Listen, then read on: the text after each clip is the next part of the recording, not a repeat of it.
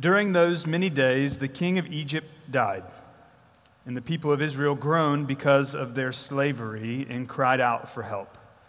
Their cry for rescue from slavery came up to God, and God heard their groaning, and God remembered his covenant with Abraham, with Isaac, and with Jacob.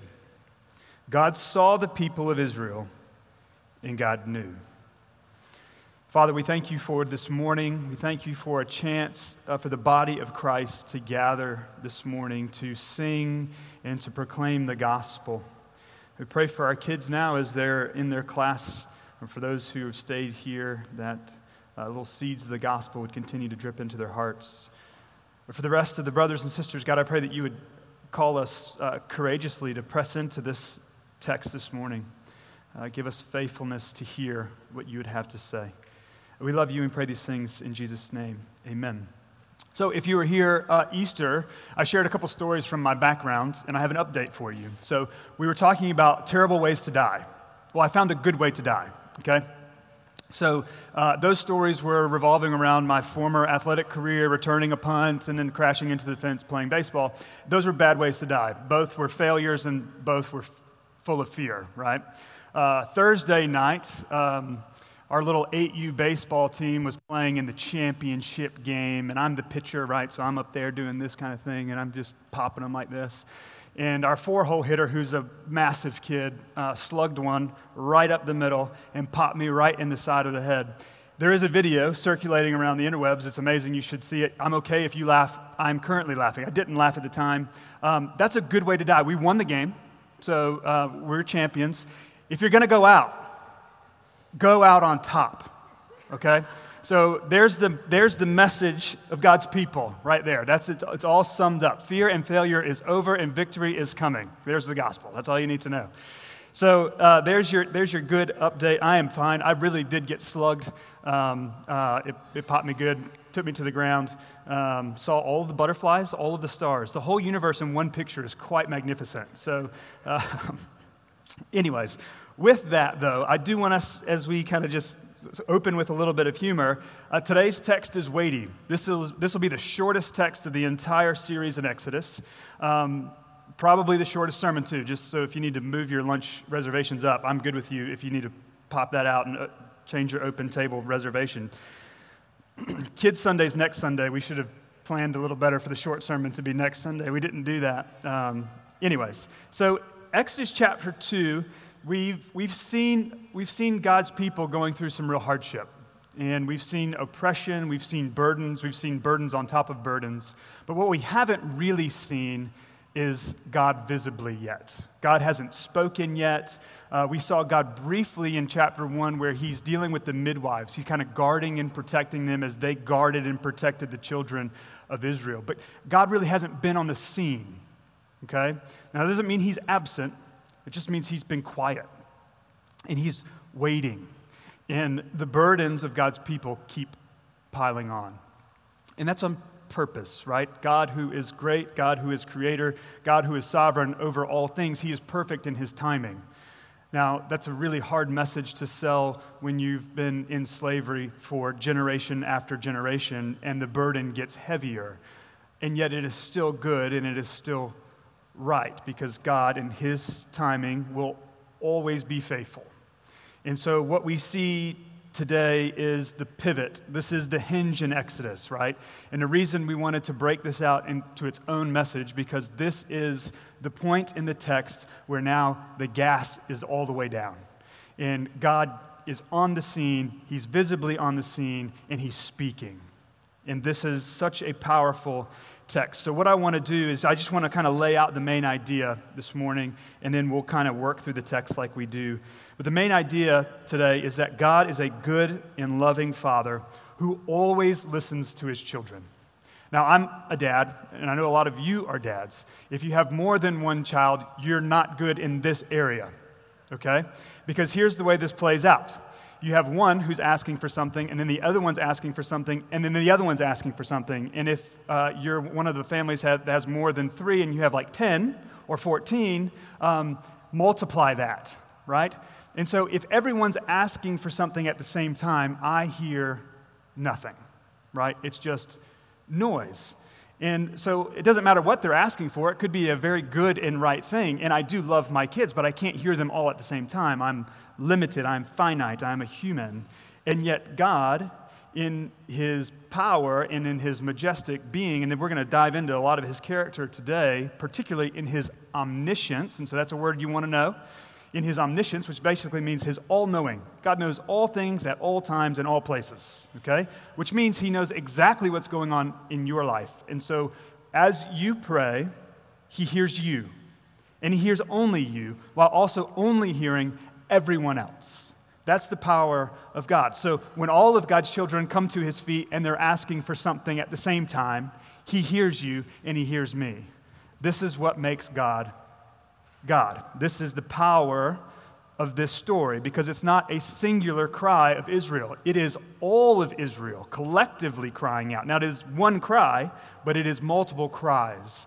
And so, as God listens to the cries of his people, he remembers. I love how God does stuff like that. Can I just talk about that? Like, as we're talking about God's people crying, a baby walks in, he's like, hey, I'm here, right?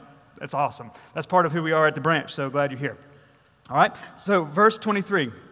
During those many days, the king of Egypt died. Okay, so now we're, this is the second Pharaoh that we've seen so far in Exodus, and now he's gone. So now Pharaoh 3 is coming up. So from here on out, this is Pharaoh 3. Okay, so the Pharaoh of Joseph is gone, and now this new Pharaoh, who really uh, raised the oppression of God's people, now he has died. Okay, so what's important to know here is that the oppression didn't stop. Okay? Now, we do know because later in Exodus it says that the burdens got lighter, the burdens were not removed. Okay? So, if a burden is heavy or if a burden is light, a burden is a burden.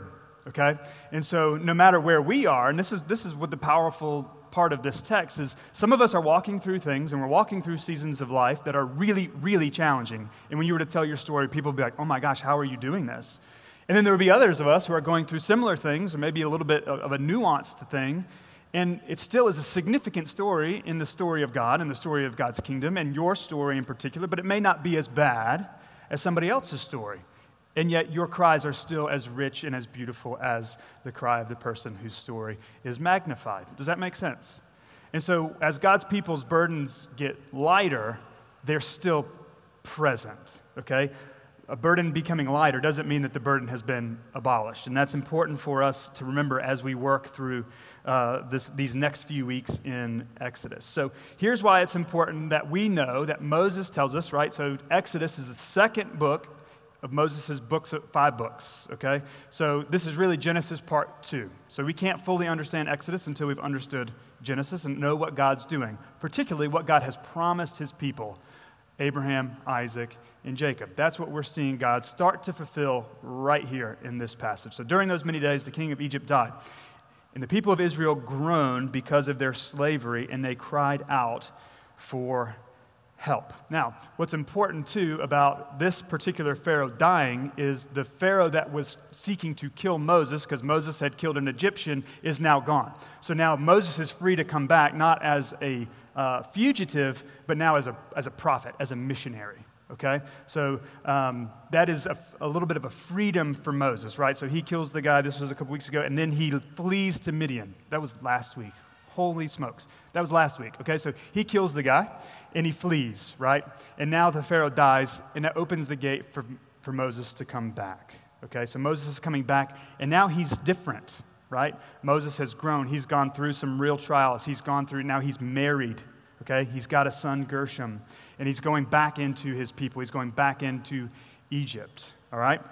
So, uh, their cry for rescue, this is at the end of verse 23. Their cry of rescue came uh, from slavery, came up to God, and God heard their groaning. Now, as we go through this particular passage, there's so much that we get to know about who God is. So he's going to do a few things, right? And we did this a couple weeks ago um, when, we, when I threw up the Rembrandt, uh, where we talked through the prodigal, okay? But now this is God doing these things, okay? God hears, God remembers, God sees, and God acts. Okay, he does something. He's not removed, he's not silent anymore. He knows what's going on with his people, and he's willing to step in.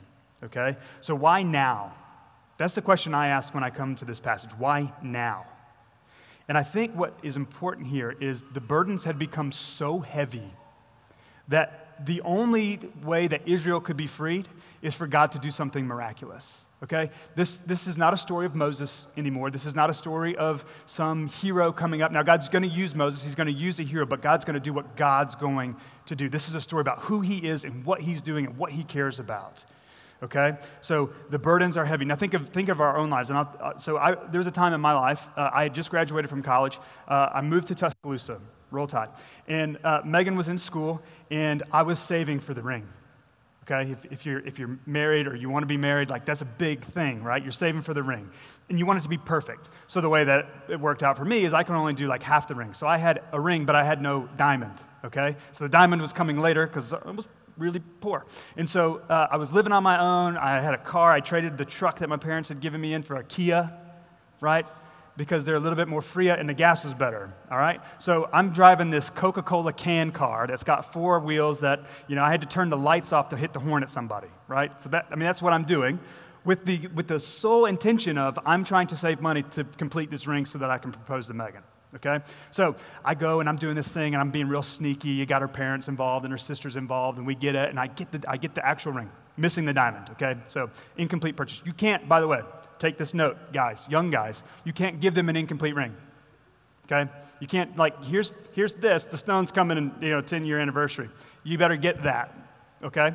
So, my ring doesn't have that yet. Okay? And I'm saving hard. I'm working hard. I'm at a job that I hate. I quit my job. Another note don't quit your job until you have the next job lined up. Okay? I had to learn that one the hard way. Then I crashed the Kia. If you crash a Kia, those things are done okay? It would just fold it up. And now I've got nothing, right? I mean, everything, I, nothing. Like I was down to like my last $87 or something, right? And Megan and I would go on date nights using dining dollars, you know, this, this, the school sponsored dinners. Like that's how we did it. And checkers, like $5 meals, right? And so the whole point in that is like everything was falling apart, right? It wasn't going the way that I had intended. Now, it's kind of a silly story. At the time, for a 22 year old, 23 year old, it wasn't silly. Like, I was panicking, right? And yet, my faith was starting to actually grow because my dependence on God was starting to be real. My whole life, things had just been kind of given to me, right? I mean, I grew up with parents who stayed together, parents who loved me, they worked hard. Now, we had, they asked us to work hard, right? So nothing came free, but stuff kept coming, right? And then you go to college, and I was an athlete, and so stuff really does kind of come free then. Side note, right? And then you've got like, then you're out on your own. And stuff's not easy anymore. And when stuff starts to fall apart, you can do one of two things. You can run away. God doesn't exist. How could a good God do this to me? Or you can dive in. And it's through those seasons of life that God begins to sharpen your faith. This is what's happening the people of Israel. Things had gone as bad as they could get. They're as bad off as they have ever been, and then God steps in. And what does He do? He hears their cry. He sees the affliction, He sees the oppression, and He remembers. Right now, His remembrance isn't His forgetfulness. Okay, so let's remember that, that God is is completely sovereign and he's omniscient. So if he made a promise, he doesn't forget his promise, right? This is, we're going back to that. So he didn't forget, but he's now leveraging that promise. Now is the time for him to enact on that promise. That's what he's doing when it says that God remembered his promise, his covenants. Okay? So their cry for rescue from slavery came up to God, and God heard their groaning, and God remembered his covenant with Abraham with Isaac, and with Jacob. So, what I want to do now is I want to go look at Genesis chapter 17 because we can't really understand Exodus 2, the, what God's doing when He says He's remembering His covenant, unless we know what the covenant is. Okay, so let's just do this by way of remembering what God has told His people. This is Exodus 17, verses 1 through 8. Okay, it says, When Abram was 99 years old, God had promised him about 25 years before that that he would have a son. Okay, so now he's 99 years old, the Lord appeared to Abram and said to him, I am God Almighty. Walk before me and be blameless, that I may make my covenant between me and you and may multiply you greatly. Verse 3 Then Abram fell on his face, and God said to him, Behold, my covenant is with you My covenant is with you.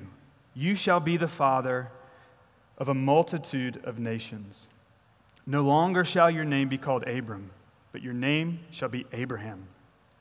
For I have made you the father of a multitude of nations. Now, verse 6, listen to how many I will statements there are. Okay, this is God saying he will, not Abraham saying he will. This is God saying I will. Listen to how many there are. I will make you exceedingly fruitful, and I will make you into nations, and kings shall come from you. Verse 7 And I will establish my covenant between me and you and your offspring after you throughout their generations for an everlasting covenant. That's an eternal covenant. Okay? So God's covenant to Abraham is still God's covenant to his people today. To be God to you and to your offspring after you. Praise God. I'll read that one again. I will establish my covenant between me and you and your offspring after you throughout their generations for an everlasting covenant to be God to you and to your offspring after you. Verse 8 And I will give to you and to your offspring after you the land of your sojournings, all the land of Canaan, for an everlasting possession. And how does he finish? He goes back to where he started and he said, I will be their God. I will be their God. It has nothing to do with what God's people are going to do. It has everything to do with what God is going to do. I will be their God. And so, in the midst of the season when you crash the car and you have an incomplete diamond ring and you have all these things that seem to be going against you, right? That seems minuscule compared to what the people of God are going through, and maybe what some of you are going through. And yet, this declaration is still true I will be your God. I will be your God. Let me be your God. That's what God is doing with the people of Israel. So there's three things. There's three kind of promises where significant parts of this covenant, the, the most significant part of the covenant is God's declaration of his deity over their life, right? I will be your God. That's the primary covenant. Everything else really doesn't matter, okay? But he's, he also says, I'm going to promise you land, right? So there's a, there's a geographical promise. And why is that important? Because there's going to come a time when God's people have no land, right? This is what's going on in Egypt. And then there's the promise of multitudes. To the ends of the age, God's continuing to multiply Abraham's offspring. God is faithful. God makes promises, He remembers His promises, and He keeps His promises every single time. I will be your God. You will be my people. I will be your God. You will be my people. Now, I, I mentioned the, the stories with kids, with my kids in particular, and it is a real challenge to be a dad, I think, no matter when, right? But there's never been a time, probably more important, where dads need to step up and to be good dads, right? And, and present dads. There's a, there's a pandemic of dads just fleeing and retreating and escaping and getting away. Because when you have the, hey, dad, I need this, dad, dad, I hate dad, dad, are we there yet? Dad, dad, dad, dad. And you can't hear everything that every child has to cry. And yet God does. He does do that. And so, what is this idea of God's omniscience? It's God knowing everything. His knowledge is exhaustive. There's nothing that's going on in your life that He doesn't know about. Right? There's sometimes, there's things in our life. Let's talk particularly about sin. Is that okay? Are we good? There's, there's it's summer, right? So there's a little, there's fewer of us. So we're going to talk real talk. Let's talk about sin, okay? Sometimes there's sin in our life that we're ashamed of. Sometimes there's sin in our life that we're not ashamed of. You know the one that I'm more scared of? The one that we're not ashamed of. The one that the world says, hey, that's an okay sin, you're good. But we do have sin too that we like to hide from people we like to even try to hide from ourselves, and we justify it by saying, hey, the, the world says that it's okay. What God is saying is that I know everything. I mean, the scriptures promises that He knows every single hair on your head. For some of you, that's easier for Him to know than others. Sorry. Right? The point is that He knows you intimately. Psalm says he knew you when he was creating you in your mother's womb. He knows everything about you. And guess what? Because of Jesus, he knows everything about you without judgment. If you're in Christ, He looks at you and then He sees Jesus and He says, Come here, you're mine. Do you understand? That's, that's what the gospel is. That's what forgiveness looks like. He's looking at your thing and He's saying, You know what? I'm okay with that because Jesus, my son, has died for that. Right? Now, He's calling us to Christ's likeness and to leave that behind. And that day will come. There, right? We still have sin in our life. You can be following Jesus for 50 years and still be sinning daily. And in fact, I promise you that you will. Okay? There's your hope for today. But that's the truth. On this side of the kingdom, you will continue to sin. Now, but God, the consequence of sin is gone. And it ain't ever coming back. That's the power of the gospel. And when you live into that kind of freedom, then all of these I will statements begin to make sense because now they're true in your life. Okay, so whatever that thing is that you think that I can't tell anybody about this because they might judge me. That's not what the people of God do. That's not what this people of God's going to do. I promise you that. I will be your God. His knowledge is exhaustive and it's intimate. I hope you find refuge there. I know I do. Uh, I got to spend, I had the privilege of going up to DC this week, and uh, I had a little time off, and so I just went for a little jog around the Capitol and did the whole thing. And uh, I was captivated by how little I pray for our leaders. That's a confession. But I was also convicted that if we're not calling each other to pray, and I'm not just talking about our government leaders, although we definitely should be praying for them, no matter which side of the aisle that they sit on, okay? But praying for our church leaders, our education leaders, leaders in our homes. Like, we need to be praying for people who God has elevated into roles of leadership. And if we're not doing that, shame on us. And as I, as I was kind of doing the thing, and, and it, what's, what's, what's the, the, setup of the city, if you've never been, like, so you go on one side, and it's Capitol Hill, and behind that's the Supreme Court, okay? So then there's all the, the reflection pond, right, and the Washington Monument in the middle, and then you have the Lincoln Memorial, on this side, and I'm kind of doing it this way, but I hope it makes sense. If you go across the bridge, do you know where you end up? Arlington Cemetery. You want to talk about keeping things in perspective? Go walk around there. Okay? We need to be praying for the people who are in leadership. God remembers his promise to his people. And I think for us to display that to the world means that we're committing to praying for the people who are in authority over us. So, God's covenant. What is God's covenant? He said, it's, I will be your God. He promised land, He promised multitudes. Um, one of, the, one of my favorite little books that we have in our house is uh, Sally Lloyd Jones' Jesus Storybook Bible. We have, I think we have some in the kids' area, or at least we used to. Um, she, she kind of defines God's covenant this way as God's never stopping, never giving up, unbreaking, always and forever love. That's what God's promise is. It's not going to stop, no matter what. He's never going to give up. It's not going to break, no matter what happens. Okay, no matter what happens in the world, God's promise isn't going to shatter and all of a sudden the kingdom falls apart.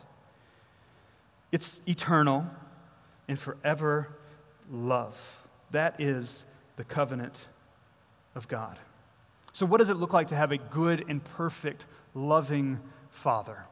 Because as much as we as human dads want to be that, at the end of the day, we will continue to fall short. Now, we can try, and we can try, and we can work, and we can get better. We can put other people, other men in our lives. And this is true for you too, moms, okay? So you're not exempt from this. I'm just using dads because we're now viewing God as the perfect father.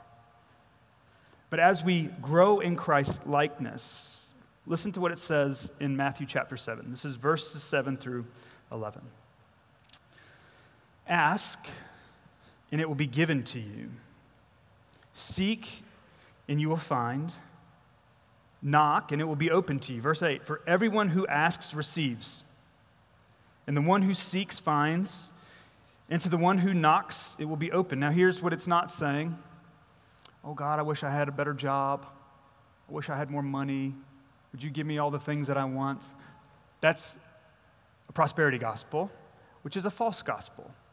What it means is, as you seek Him, you will continue to find Him. You will never knock on the presence of God and the door says, Do not disturb, ever. Verse 9, or, this is why I wanted to talk about this passage, or which one of you, if his son asks him for bread, will give him a stone? Verse 10 Or if he asks for a fish, will give him a serpent. If you give me a serpent, I quit, okay? Just so you know that. Let's just lay it all on the line. You bring a snake in here, I'm out. I will not come back, okay? Verse 11 If you then, who are evil, see, know how to give good gifts to your children, comma, how much more? How much more will your Father who is in heaven give good things to those who ask him? How much more? You think the people of God were asking for things? Absolutely. They were asking for reprieve. They were asking for rest. They were asking for cold weather, clean water. Israel's biggest problem, it wasn't the external abrasions caused by Egypt, it was Egypt creeping into their heart. That was the problem for Israel. They were becoming Egyptians, they were becoming idolaters. They had forgotten God's promises. They had forgotten the stories of Abraham, Isaac, Jacob, and Joseph, the one who got them into Egypt. They've forgotten. Because when the world keeps falling and colliding in on us, it's hard to see how a good God could allow that to happen. But he's still good. This is the story of Daniel. Right? Maybe one of the most beautiful but God statements of the whole Bible. They're thrown into the fire, but God. That is a story of you and I. So it doesn't matter what you have that nobody else knows about, God does know about it. And He has sent His Son, His only Son, whom He loved. Let's don't forget that part. It wasn't just some son He didn't really love. Not that that would really matter, but it was the son whom He loved, He sent to die because he had his eyes on us. And Jesus was the only atoning sacrifice that could bring us back into right standing with God. Israel's biggest problem wasn't Egypt on the outside, it was Egypt on the inside. That's our problem. That's me and you. That's us. When we let the world creep inside and we forget the promises of God, we've forgotten the gospel. And the gospel is good and it is right. Now, that doesn't mean your life is always going to be perfect, okay? But it does mean that God will always hear, He will always see, He will always remember, and He will always know, and He will always love you. That is Exodus chapter 2. God saw the people of Israel, and God knew. He knows you, and He knows me. So, as we close this morning, we're going to take communion like we do each week as a way to remember this promise that God has said, I will be your God, and now He's about to prove it. Next week, we jump into Exodus chapter 3. We'll spend the whole week in chapter 3. So if you don't have a guide, go get a guide. This is a pivotal week, not just in the life of Moses, but in the life of Israel as Moses goes up the mountain and there, there, he encounters God through the burning bush. And so that's next week. Dylan will be preaching. Uh, it's going to be a great Sunday. So uh, get a book, follow along in the guide, and press into Exodus 3. And now let's go and take of the body and take of the blood of Christ and remember that he is the one who has come to rescue and redeem his people. Amen? Amen. God hears, God sees, he remembers, He knows, and He loves you. Amen. Let's pray. Father, we thank you for today. We just thank you for a beautiful time to, uh, to rest in your word, to rest in your promises. God, we're thankful that uh, one Pharaoh died and uh, that Christ came and defeated the last Pharaoh, the Pharaoh of death so I pray that you will help us to remember now as we go to uh, the table of the Lord that uh, you have heard our cries. No matter what we're going through, you've heard it. You know it. It's not a surprise to you. You haven't forgotten your people even today. So, God, I'm thankful for these three short verses that have so much weight. I'm thankful that you're omniscient, that you're all knowing I'm thankful that you left a covenant, a promise to your people to remember and to be told over and over and over again. And God, we thank you most of all for your son Jesus who came for us. He came as the better Moses. He came without uh, sin. He came perfectly to reach into a lost and broken world, to rescue your people. And so to that we say, Amen, Amen, and Amen. We love you. We pray these things in Jesus' name. Amen. We'll have some leaders over uh, to the side if you want to pray. I would encourage you to do that. Don't, don't go home with, with stuff. Find someone, go talk to them. There'll be some of our elders, deacons over by the coffee. And now go take uh, communion. We love you.